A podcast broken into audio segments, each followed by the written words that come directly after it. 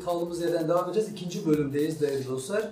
İkinci bölümümüzde Diyarbakır Büyükşehir Belediyesi Saadet Partisi Başkan Adayı Sayın Fesih Bozan konuğumuz ve birinci bölümde daha çok Türkiye'nin gündemini, Saadet Partisi'ni, AK Parti'yi ve muhalefeti konuştuk. Son kaldığımız yerde Kürt sorunun çözümüyle ilgili çalıştay yapılmıştı Diyarbakır'da Sayın Temel Karamollaoğlu öncülüğünde. Bu konu üzerine konuşmuştuk. Sayın Bozan ben son cümleyi tekrar etmek istiyorum. Demiştim ki e, Türkiye'de birçok şey aslında değişebilir. İsimler değişebilir. Kürt dili e, ana dilde eğitim olabilir belirtmişsiniz siz de. Temel insan hakları ve e, korunması gereken haklardır bunlar demiştiniz. Temel Karamollaoğlu'na ben sormuştum Çalıştay'da bölgenin adları değişebilir mi diye. Siz iktidar olursanız bu bölgenin adını değiştirebilir misiniz? Mesela örnek vermiştim hatta işte Karadeniz'e bölgenin e, oradaki suyundan dolayı Karadeniz denildiğini, Akdeniz'e oradaki denizden dolayı Akdeniz denildiğini, Ege'nin hakeza yine öyle. Hatta işte örnek vermiştim. Mesela Türkiye'de Trakya diye bir yer yoktur ama hepimiz Trakya deyince Marmara bölgesini algılamış oluyoruz. Doğu'nun adını Kürdistan yaparsanız Kürtleri daha çok kazanmış olmaz mısınız? Türkiye'deki Kürt sorunu daha çok çözmeye adım atmış olmaz mısınız? Çünkü 1919-1921 e, anayasalarında da bu bölgenin adı o şekilde geçiyordu. Ve bu son süreçte de bu cümle çok fazla tartışılmaya başlandı. Yine Kürdistan kavramı e, biraz itici olmaya başladı. Diğer tarafından muhalefet suçlanıyor. Siz bu konuda ne diyeceksiniz? Şimdi işin temeline bakmak lazım. İşin temelinde bizim inandığımız Kur'an-ı Kerim'de Rum suresi 22. ayet-i kerimesinde Evet. Allah Celle Celaluhu gökyüzü ve yeryüzü Allah'ın ayetlerinde olduğu gibi sizin renklerinizin ve dillerinizin ayrı oluşu da Allah'ın ayetlerinde de buyurmaktadır. Dolayısıyla bir kere Kürtler Allah'ın bir ayetidir. Türkler Allah'ın bir ayetidir.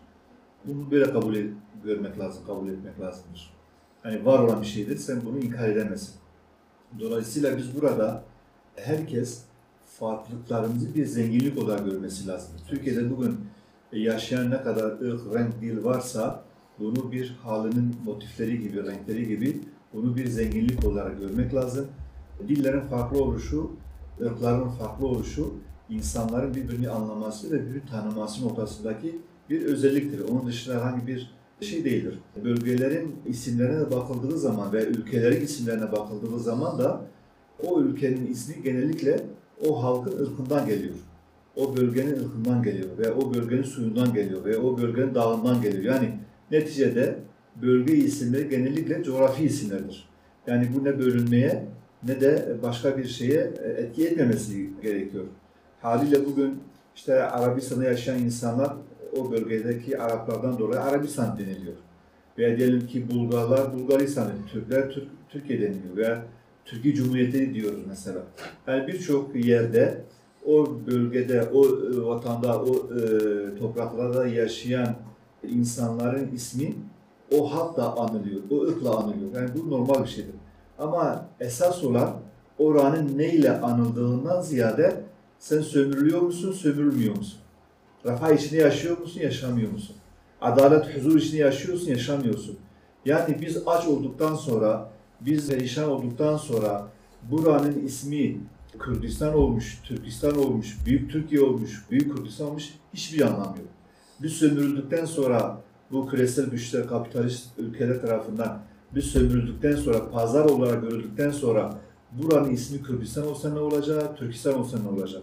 Önemli olan Türkiye'de adaletin, sevginin, kardeşliğin, birliğin ve beraberliğin sağlanması için adımlara atılmasıdır. Evet. Yani yoksa kalkıp da coğrafi bir veya ırkı bir e, meseleden dolayı insanların birbirine düşmesi doğru değildir. Dil de eğer bizim konuştuğumuz birliğe, beraberliğe, barışa, kardeşliğe, sevgiye çağırıyorsa o dil hangi dille olursa olsun, hangi lehçeyle olursa olsun doğru şeyler anlatılıyor. Ama eğer birlik beraberliği bozuyorsa, çatışmayı, şiddeti, terörü, ondan sonra soymayı, soydurmayı öneriyorsa o dille sen ne konuşursan konuş yani zarardır. Bundan dolayı biz yani kelimelere, ırklara, bölgelere e, takılmamak gerekir diyoruz. Önemli olan icraattır, önemli olan uygulamalardır. Yani biraz da tabii Kürt meselesinin esasında biraz da Türk meselesi olarak da bakmak lazım. Yani diğer taraftan bakıldığı zaman yani şimdi yıllardır uygulanan politikalarla belki Kürt'te bir öcü olarak gösterilmiş. Hep ayrımcı olarak belki gösterilmiş ve batıdaki Türk kardeşlerimiz de biraz da onların kalbine biraz korku, endişe geliştirmiş. Yani bu korku ve endişenin olmaması gerektiğine dair hep söylüyoruz. Ve siyasilere ve medyaya da büyük görevler düşüyor bu konuda.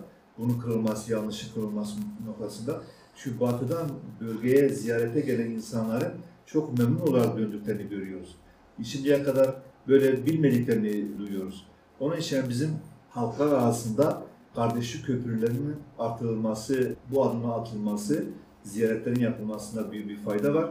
Yani bölgenin Kürdistan denilmesi veya Doğu, Güneydoğu denilmesinin bize bir artısından ziyade buraya yapılacak olan yardımlar ekonomik anlamda devlet tarafından sağlanacak insan hakları bağlamındaki atılacak adımlar ve terörün bitmesi anlamında da şiddetin bitmesi anlamında da devletin atacağı güvenlikçi e, tedbirler demeyelim de sadece güvenlik tedbirleri değil de yani şiddete başvurmadan şiddete başvuran insanlara milletin güvenliğini sağlamak anlamında devletin devletini yapması. Yani TRT Kürdi şu anda devlet kanalı olarak yayın yapıyor ve adı TRT Kürdi. Bu da herhangi bir bölünmeye vesile olmadı. Hatta pekiştirmeye vesile oldu. Çünkü insanlar o kanalı izlediğinde devlet benim için bir kanal açmış ve benim dilimde yayın yapıyor. Bu da galiba güzel bir şey. Yani biz e, olaya şöyle bakıyoruz. Şimdi önemli olan o e, yayınlarda ne yayınlanıyor? Yani ha Kürtçe söylenmiş, ha Türkçe söylenmiş. Yani benim inanç değerlerimi, benim kültürümü, benim değer yargılarımı çiğniyorsa, batı değerlere doğru beni sürüklüyorsa, beni ben olmaktan, beni özümden uzaklaştırıyorsa, TRT 6 olması, TRT 1 olması fark etmiyor. Önemli olan orada ne anlatılıyor? Biz bunu düşünülmesini istiyoruz. Yani birisi Kürtçe bana küfrederse veya Türkçe küfrederse ne fark eder? Veya birisi Türkçe bana faydalı bir şey anlatsa, Kürtçe faydalı bir şey anlatsa önemli olan budur. Yoksa yani sırf birisi Kürtçe bana küfrettiği için vay be bana ne güzel küfrediyor, benim dilimden bana küfrediyor diye dua etmiyoruz yani. Yani şekilden ziyade içerik önemli diyorsun. İçerik önemli tabii. Peki gelelim şimdi biraz da sizin projenize. Diyarbakır halkı merak ediyor. Saadet Partisi adayı Sayın Fesih Bozan Büyükşehir Belediye Başkanı olursa bizlere ne hizmetler sunacak? Çünkü önceki adayların e, çok e, Diyarbakır'a böyle uçuk kalacak iddiaları da oldu. Gerçekten elle tutulur iddiaları da oldu. Sayın Fesih Bozan ne sunacak Diyarbakır'a veya neler Şimdi planlamışsınız? biz her şeyden önce diyoruz ki peygamberler ve sahabeler diyarı güzel Diyarbakır'ımıza mazlum ve mağdur olan bu halka, çilekeş halka her şeyden önce dürüst başkan ve dürüst bir yönetim lazım. Zihniye değişikliği lazım. Yani isimlerin değişmesiyle değil, zihniyetin değişmesi gerekiyor. Biz de burada işte Saadet Partisi olarak yani Fesih Bozan olarak da biz partimizin çerçevesinde tabii ki milli görüş belediyeciliği geçmişten günümüze kadar birçok ilde vatandaşlarımız yaşı müsait olan kişiler hani biliyorlar ki biz Diyarbakır'da işte e, 1994-99 yıllarında Refah Partisi dönemindeki belediyeciliğimizde Diyarbakır'ın çehresini değiştirdiğimizi, su kuyruklarına son verdiğimizi millet biliyor yani. Dolayısıyla biz geldiğimiz zaman bizim en büyük projemiz her şeyden önce bugünkü durumla alakalı olarak biz kutuplaştırmayı bırakacağız. Partizancılığa son vereceğiz. Rüşvete, yolsuzluğa son vereceğiz. Herkesi kucaklayacağız. Kişinin fikri, düşüncesi, ideoloji neyse ona hizmet götürülmesi gerekiyorsa götüreceğiz. Dayısı olan, adamı olan, parası olan iş görecek, dayısı olmayan iş görmeyecek devri bitecektir. Yani bugün insanlar için milletimizin aramış olduğu en büyük şey adalettir. Kucaklamadır. En büyük proje budur. Yani yoksa diyelim ki ben diyelim ki uçuk projeler, ondan sonra diyelim ki belki insan yapamayacağı projeler yerine biz geldiğimiz zaman çok samimi bir niyetle, iyi bir niyetle elimizi, kollarımızı sıvalayacağız ve Diyarbakır'ın resmini, Diyarbakır haritasını, Diyarbakır'ın iskeleti önümüze koyacağız. Ehil olan kişilerle yapacağımız araştırmalarla, yapacağımız çalışmalarla Diyarbakır'ın yapılabilir temel ihtiyaçları nelerdir? Yapılabilecek olan her şeyi yapacağız. İsraf etmeden, herhangi bir makyaj yapmadan. Şimdi bir ilin e, hizmeti demek sadece işte diyelim ki asfalt dökmek, sadece işte ağaç dikmek, sadece elektrik direklerini ışıklandırmak olmaması lazımdır. Bunlar makyaj çalışmaları. Belki birçok belediye başkanları yaptıkları ilk şey milletin gözüne hoş gelen şeyler yapmaktır. Ama bizim temel mantığımız hizmet ve üretim odaklı olacağız. Yani biz adaleti, kardeşliği, sevgiyi, birlik ve beraberliği sağlayacak olan adımı attıktan sonra bu sefer üretime yönelik neler yapabilir belediye olarak? Diyarbakır'daki işsizliğe nasıl son vereceğiz? Bu istihdama nasıl katkı sağlayacağız? Onun planlarını, onun programını yapacağız. Biz bir kere işi ehli olan, liyakatı olan kişilerle yapacağız haliyle. Yani Diyarbakır, Diyarbakır'daki üniversiteden, e, odalardan, mimarlardan, mühendislerden, işte ki öğretmenlerden, imamlardan, mahalle sakinlerinden, esnaflardan biz Diyarbakır'ı Diyarbakırlarla beraber yöneteceğiz. İnan ki bizim çaycımız bile belediye başkanı olsa belki AK Parti'nin yönetiminden daha iyi bir idare yapar. Çünkü biz desek ki biz bilmiyoruz, bilenlere soracağız. Ama birçok yerde ise adamları biz biliyoruz, bizim başkasının aklına ihtiyacımız yok ve ülke yazboz tahtasına dönüyor. Birisi kandırım yapıyor, öbürü kandırım bozuyor. Yani şu anda belediyelerin en büyük mahareti kandırım yıkmak yapmak olmuş. Tabi bunlar da rant şeklinde devam ettiği için en kolay parayı kaçırmanın, yolsuzluğu yapmanın yeri bunlardır. Ondan dolayı bizim böyle ana maddeleri sayacak olursak, Evet lütfen. yani dürüst belediyecilik anlayışımızın temel prensiplerini ben söylesem, yani özellikle planlı ve programlı bir çalışma ortaya koyacağız.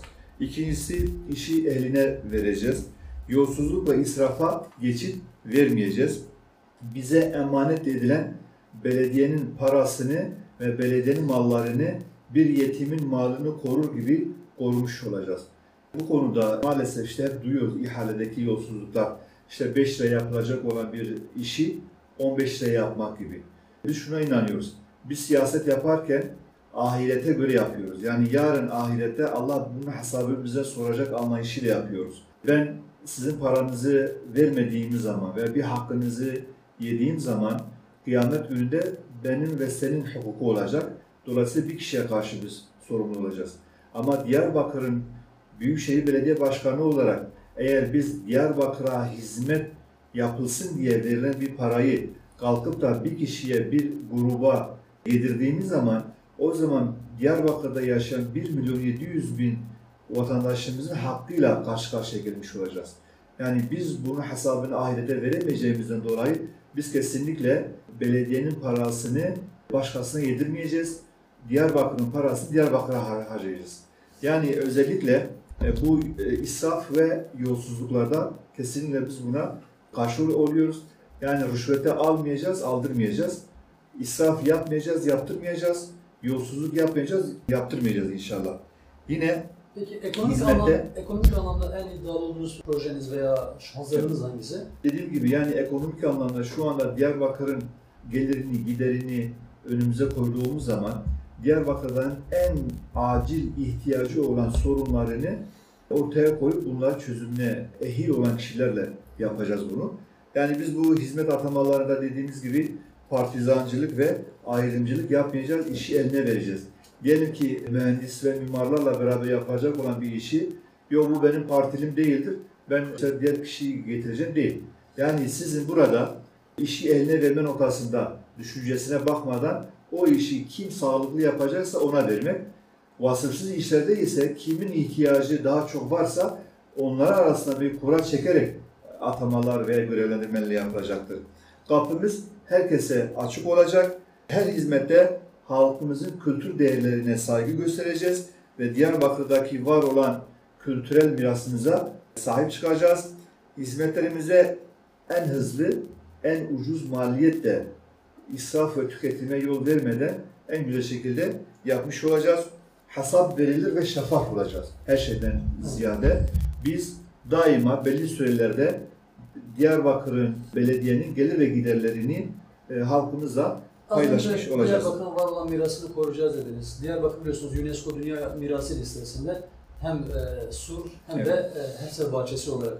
E, son yapılan bu olaylarda işte Hendek politikasında ve devletin e, Hende'ye karşı olan şiddet politikasında da ciddi, ciddi bir zarar gördü ve halen ne yazık ki o mahalleler kapalı. İlginç olanı da o mahalleler halen vatandaş yaşamadı halde muhtar adayları var orada. Yani olmayan mahallenin muhtarı var. Orada yıkılan evleri çok fazla tartışıldı. Çok fazla mimarlar odası olsun, inşaat mühendisleri odası olsun. Yani Diyarbakır'ın gerçeğini yansıtmıyor diye. Siz nasıl orayı mesela tekrardan düzgün hale veya özüne hale getirmeyi düşünürsünüz? Yani bunu tekrardan şimdi e, işare çok önemli.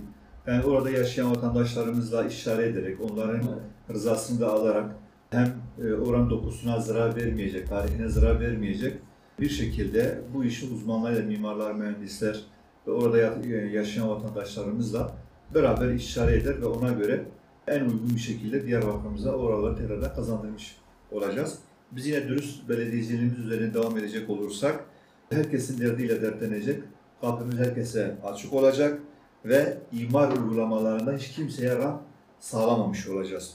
Yine bizim belediyecilik sürecinde bir kere her şeyden önce adil bir belediyecilik yapmış olacağız. Bizim adaletten kastımız haliyle partilimiz olsun olmasın. Bir yerde bir iş yapılması gerekiyorsa kanunlar çerçevesinde o iş yapılacak. Yani partiye, e, taraftar, taraftar Yani yandaş- bakılmayacak. yandaş Yandaş evet. belediyecilik olmayacak. Yönetimde, personel ve bütçe uygulamalarında yine aynı şekilde uygulama adil olacağız. Yani kesinlikle biz kalkıp da yani böyle bütçeyi şişirmek, bütçede ondan sonra diyelim ki partizanca hareket edip işte diyelim ki kendi tarafımızda olan partilere şirketler kurup onlara ihaleler verme şeklinde bütçeye zarar verecek olan adımlar atılmayacak. Yani israf ve tüketime yol vermeden bütçeyi Diyarbakır halkı için kullanacağız. Personel atamalarında da liyakat, liyakatı esas alacağız. Kesinlikle orada partizancılığa Peki, müsaade etmeyeceğiz. Partinizin hani muhafazakar bir parti olduğu için söylüyorum. Kadın politikası nasıl olacak? Evet. Kadın işçi veya çalışan veya kadınlara yönelik politikası nasıl olacak? Tabii kadınlar bizim annelerimizdir, bacılarımızdır, kardeşlerimizdir, ablalarımızdır. Dolayısıyla bugün tabii geçen gün 8 Mart Kadınlar Günü bu vesileyle de kutlamış olalım. Biz sadece dünyadaki işte Kadınlar Günü, Sevgililer Günü, Anneler Günü, Babalar Günü'nden ziyade 365 gün, e, yılın her günü biz Kadınlar Günü olarak kabul ediyoruz. Kadınlar Allah tarafından insanlara verilmiş olan bir emanettir hayat ortağımızdır, hayat arkadaşımızdır.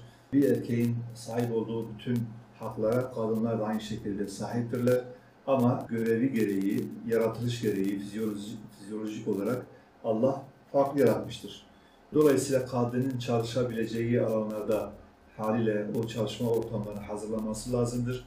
Ama kadınlarla alakalı da yine bizim özellikle ev hanemi veya anne olarak da teşvik edilmesi lazım. Yani çalışmayan kadınlarımıza devlet olarak belki sigorta bağlanması ve belli bir ücret ödenmesi gerekir ki bugün anneler evlatlarına sahip çıkmadığı zaman, çocuklarını yetiştirmediği zaman o çocuklar ister istemez mahallede büyüyor, e, kreşlerde büyüyor ve sevgisiz ortamlarda büyüyen bir çocuk yarın toplumda değişik sıkıntılarla karşılaşabiliyoruz. E, dolayısıyla şimdi çalışan kadınların ortamını da kolaylaştırmak lazım çünkü erkek çalışıyor, kadın çalışıyor. Ondan sonra ikisi beraber eve geldiği zaman karı koca e, kadın bir, bir de evdeki işlerini bulaşıktır, yemek hazırlamadır, elbise yıkamadır. Bir de o işleri yapıyor ekstrada haliyle. Kadın daha çok bugün yıpratılıyor. Yani bugün işte kadın üzerinde maalesef kadını piyasaya sürerek, kadını soyarak, kadını bir çikle satar, sakı satarken bile onu reklam aracı olarak, bir gelir getiren malzeme olarak bir meta olarak gören zihniyete karşı kadının en kutsal değerimiz olduğunu, o anlamda yaklaştığımızı ve kadının hem e, ev kadını olma, hem kendi işini kurma, hem kendini ifade etme noktasında belediye olarak e, tabii ki bünyelerine uygun her türlü imkanı e, sağlamış olacağız. Bu konuda yine soru sormak isterim. Diyelim ki bir vatandaş, bir kadın e, sizin görüşünüzden, tabanınızdan değil ama belediye çalışanınızdır. Onun açık olması, milliyette giymesi veya başka bir şey sizi incitir mi? Yer verir misiniz çalışmasına? Çünkü Evet. e, AK Parti döneminde çok gördük ki Evet. örtü, örtülü olmayanların da mecburiyetten örtündüğünü gördük. Evet. E, Siz nasıl değerlendireceksiniz bunu? Biz istiyoruz ki insanlar inançları gereği örtünsünler. Evet. İsteğe bağlı olarak giyim kuşamlarını ayarlasınlar. E, Yani bu konuda herhangi bir baskı, herhangi bir işte bunlar açık saçıklı işten çıkartalım olayı olmayacağı gibi bizim temel ölçümüz liyakattır. Yani bir işe alım yapılacaksa o kişinin ki dış görüntüsüne değil, onun o işi yapabilme, yapamama özeline bakacağız. Yani ben kapalı bir kadını almışım, işe almışım ama verdiğim görevi yapamamışsa bir anlam yok. Yani bugün biz şunu örneklendirirsek belki daha iyi anlaşılır. Diyelim ki birimiz hastayız, doktora gidiyoruz. O doktoru soruyoruz yani o alanla. Mesela diyelim ki beyin cerrahi ile ilgili bir hastalığınız var ve siz diyorsunuz ki yani Diyarbakır'da beyin cerrahi noktasında uzman olan kim var? Bu bilen insanlardan soruyorsunuz. Yani bir isim aldınız ve o isme gittiniz. Kadın olmuş, erkek olmuş, açık olmuş, senin görüşünde olmuş, olmamış. Ona biz bakmıyoruz. Biz sorarken diyoruz ki en iyi işinde uzman olan kişiyi yapıyor soruyoruz. Ve diyelim ki tedavi oldu, faydasını gördük. Veya ameliyatın bir olay oldu. Ameliyattayız, sedyedeyiz. Bakıyoruz ki bizim doktorumuz açıktır. Yok kardeşim sen açıksın, sen ameliyata girme.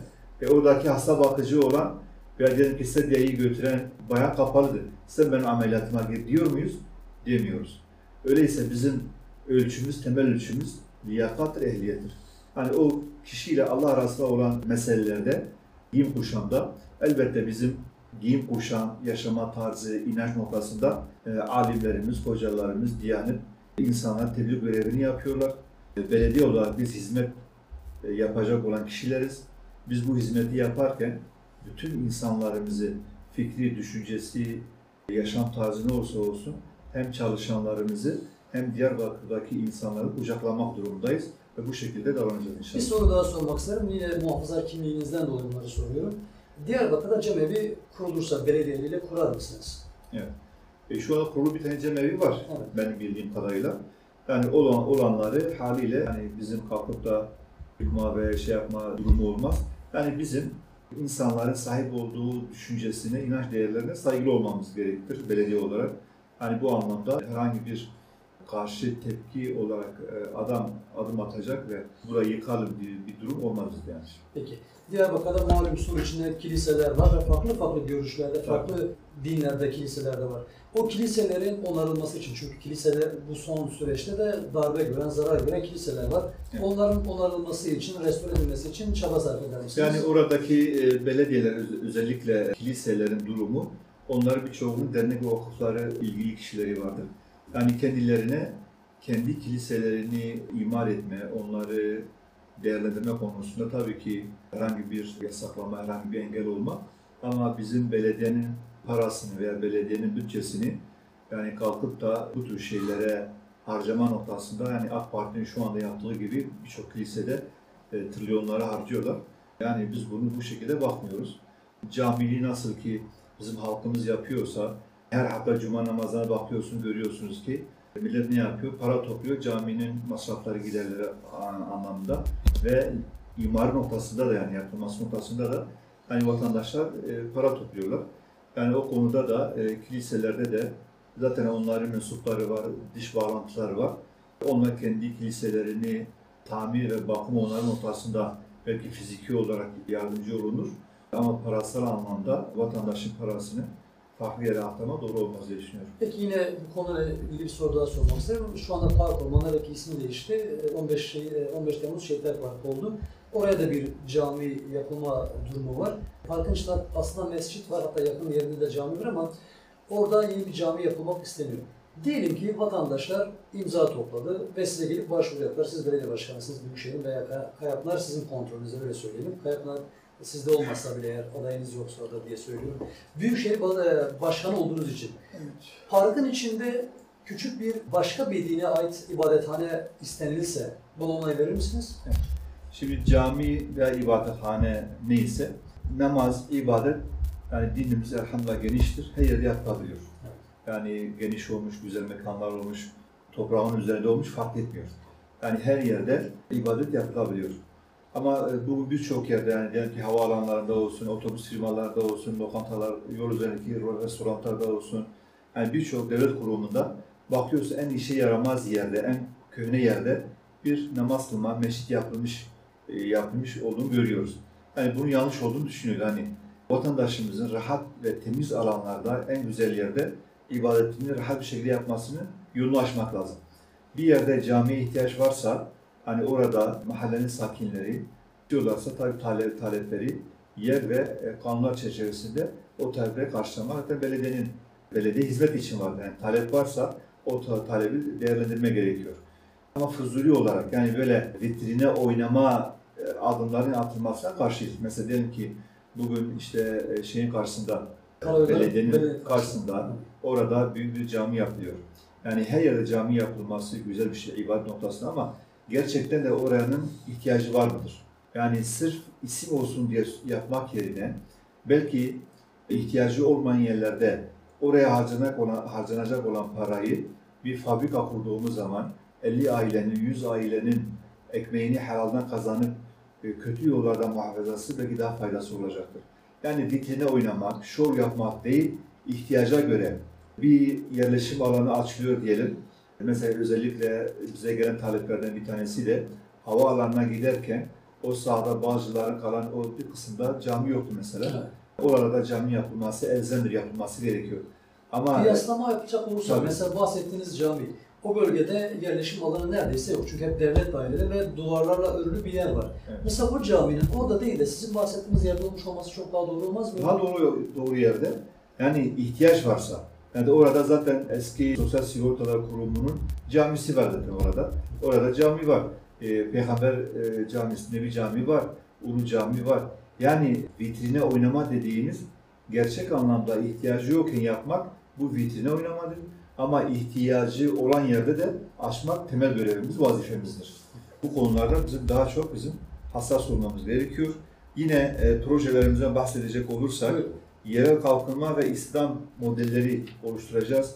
Hani özellikle işte organize bölgeleri oluşturulması olsun, yatırımcıların bölgeye gelmesi anlamında e, onlara katkı sağlayacak işte arsa marsa yardımında bulunmak, belediye kendisi ortak olarak hani belki kuracak şirketlerle ortak olarak bazı yatırımların yapılması. Mesela bölgemizde diyelim bir makarna fabrikası yok. Buğdayımız olduğu halde makarnayı biz dışarıdan alıyoruz. Bölgemizde niye bir fa- e, makarna fabrikası olması? Ama maliyeti 25 milyon, 30 milyon civarında bir maliyet olduğundan dolayı özel sektör yapamıyordu. Adam bir un fabrikasını, bir yem fabrikasını kurabiliyor ama bir makarna fabrikasını kuramıyor, gücü yok. Ha ne yapacak belediye? Hani burada kendisi yardımcı olacak, ortak olacak, kurduracak ve bölgemizdeki buğdayı bu şekilde burada değerlendirmiş ve yeni istihdam alanları açmış olacak. E, kırsal kalkınmayla alakalı adımlarımız olacak inşallah. Kooperatifçilik mesebatı da çok var, bölgemizde yok. Yani niye bizim köylerimiz bir araya gelip de kooperatifler kurmasınlar? Kendi yoğurdunu, kendi sütünü, kendi bestiliğini, kendi bekmezini bir kooperatif üzerinden bunu daha güzel pa- pazarlaması. Yani bu konularda inşallah biz gerekli olan yardımı yapmış olacağız. Yani bizim özellikle çiftçilerimiz, yani köylerimiz ürettikleri konusunda yani çok ucuza sattıklarını duyuyor, görüyor. Çünkü bir birlik beraberlikleri yok. O anlamda kooperatifçilik yapılırsa ciddi anlamda köylerimizin de gelirinin artırılmış olacağını biliyoruz. Mesela diyelim bir salça fabrikası niye bölgemizde olmasın? Domates var. Yine endüstriyel e, kentlerin, kentlerin oluşturulması anlamında e, bununla beraber yine ekolojik kent modeli yani böyle yeşil bir Diyarbakır'ın oluşması ondan sonra sağlıklı yaşanabilir bir Diyarbakır'ın oluşması anlamında inşallah güzel projelerimiz olacaktır. Yine planlı kent güvenli ulaşım ve hak eksenli kentsel dönüşümler olacak. Yani bu konuda özellikle bağlar kesimi e, maalesef herkes bağlardan kaçmaya çalışıyor. Belediye park yapıyor. Parkı şimdi Kayapınar'da e, birçok taraf sitedir. Sitenin içinde de park var. Orada büyük büyük parklar yapılıyor. Ama esas parka ihtiyacı olan neresi? Bağlar. Bağlı. He. Oralarda park oluşturacak ve oradaki e, yaşamı daha da rahat bir hale getirecek adımlar atılmıyor. E, Ama fazla ihtiyacı olmayan yerlerde yapılıyor. Biz geldiğimiz zaman bağları da yaşanabilir bir bağlar, herkesin karşıladığı bir bağlar değil, kentsel dönüşüm projeleri rant sağlamadan, oradaki insanlara mağdur etmeden, orayı da gerçek anlamda güzel bir proje, e, projelendirme ile kentsel dönüşümü bölgemizde inşallah sağlamış olacağız. Hak ve e, hukuktan, adaletten taviz vermeyeceğiz. O zaman sizin daha çok ana sloganınız hak, adalet ve hukuk olmuş oluyor. E, tabii yani şimdi- toplarsa. Tabii tabii, aynen böyle. Şimdi ben desem buraya deniz getireceğim, Ben buraya diyelim ki uçuk olan şeyleri söylemenin bir anlamı yok yani. Biz geleceğiz, gecemizi, gündüzümüzü bir yapıp Diyarbakır'ın ihtiyaçları nelerdir? Bütçemizin durumu nedir? Ondan sonra neler yapılabilir? Bunun tespitini doğru bir şekilde yapıp uzman kişilerle, ehil olan kişilerle bunların içerisini yapacak, projelerimizi geliştirecek ve elbette bunlar benim bahsettiklerim temel, genel çerçevedeki projelerdir. Ama bunun yanında yani bir yerde yol geçmesi lazım, bir yerde diyelim ki e, binanın yıkılması gerekir, öbür tarafta işte Diyarbakır'daki trafiktir, e, şehirdeki otopark sorunlarıdır. Yani bunlar elbette yapılacak. Yani bunlar zaten yapılması gereken işte bir raylı sistemden bahsediliyor, yıllardır yapılmıyor. 2007'den beri Evet. yapılması gereken. bahsediliyor ama yapılmıyor. Şimdi yapılabilecek olan her şeyi biz yapacağız. Çünkü biz samimi bir şekilde bu işe halka hizmet, hakka hizmet anlayışıyla, mantığıyla yaklaşıyoruz.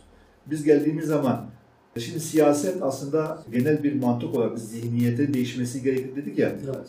Siyaset, biz onu bir peygamber mesleği olarak görüyoruz. Maalesef insanlar, sağlam, dürüst olan insanlar siyasetten uzak kaldıkları için daha çok siyasetle ilgilenen kişiler işte rüşvet, menfaat çıkar peşinde olan insanlar gelmişler ve milletten e, bu şekilde milleti istismar ederek siyasete kötü bir isim bırakmışlar. Ve bu anlamda insana aman e, Mehmet Bey sen çok sağlam dürüst bir insansın siyasete uzak sen- iletirler diyor. Bir de vatandaşa diyoruz ki siyaset peygamberler mesleğidir. Çünkü insanları idare etme sanatıdır. Hz. Ebu Bekir'in, Hz. Ömer'in, Hz. Osman'ın, Hz. Ali'nin mesleğidir. Dolayısıyla mübarek bir meslektir. Bu bir bıçağa benziyor. Bıçak aşçının elinde olduğu zaman yemek yapımında kullanılır ama bir hırsızın elinde olduğu zaman soygun aracı olur. Yani suç siyasette değildir. Bu anlamda Kısa iki, son sözlerinizi alabilir miyim? Programın Evet. sonuna doğru. iki merkezde siyaset yapılıyor.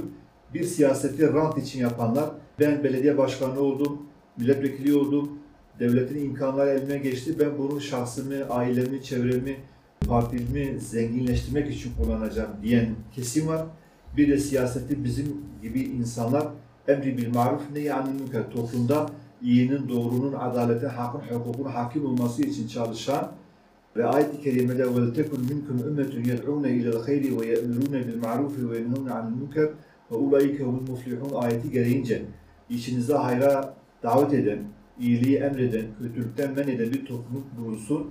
Bu topluluk kurtuluşa erenlerdir.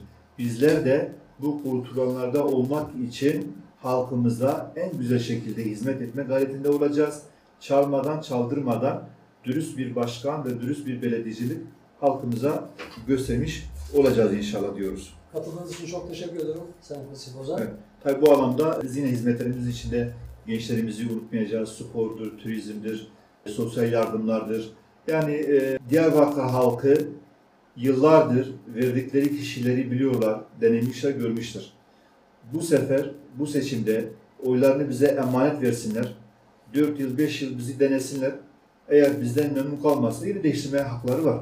Yani illaki biz birilerine vereceğiz, bu sefer bu daha iyi olacak değil zihniyetin değişmesi noktasına karar vermeleri lazım. Saadet Partisi buna adaydır o konuda. Çok teşekkür ederim. Ben Sağ olun. teşekkür ettim. Sağ olun. Var olun. Değerli dostlar bir soyun programı daha sonuna gelmiş bulunuyoruz. Yine yarın ve ertesi gün Cuma gününe kadar yine yeni yeni konuklarla farklı farklı görüşlerle sizlere onların projelerini aktarmaya devam edeceğiz. Ben sunucunuz Ferhat Mehmetoğlu. Ahmet Radyo'dan hepinize selamlar, sevgiler. Görüşmek üzere.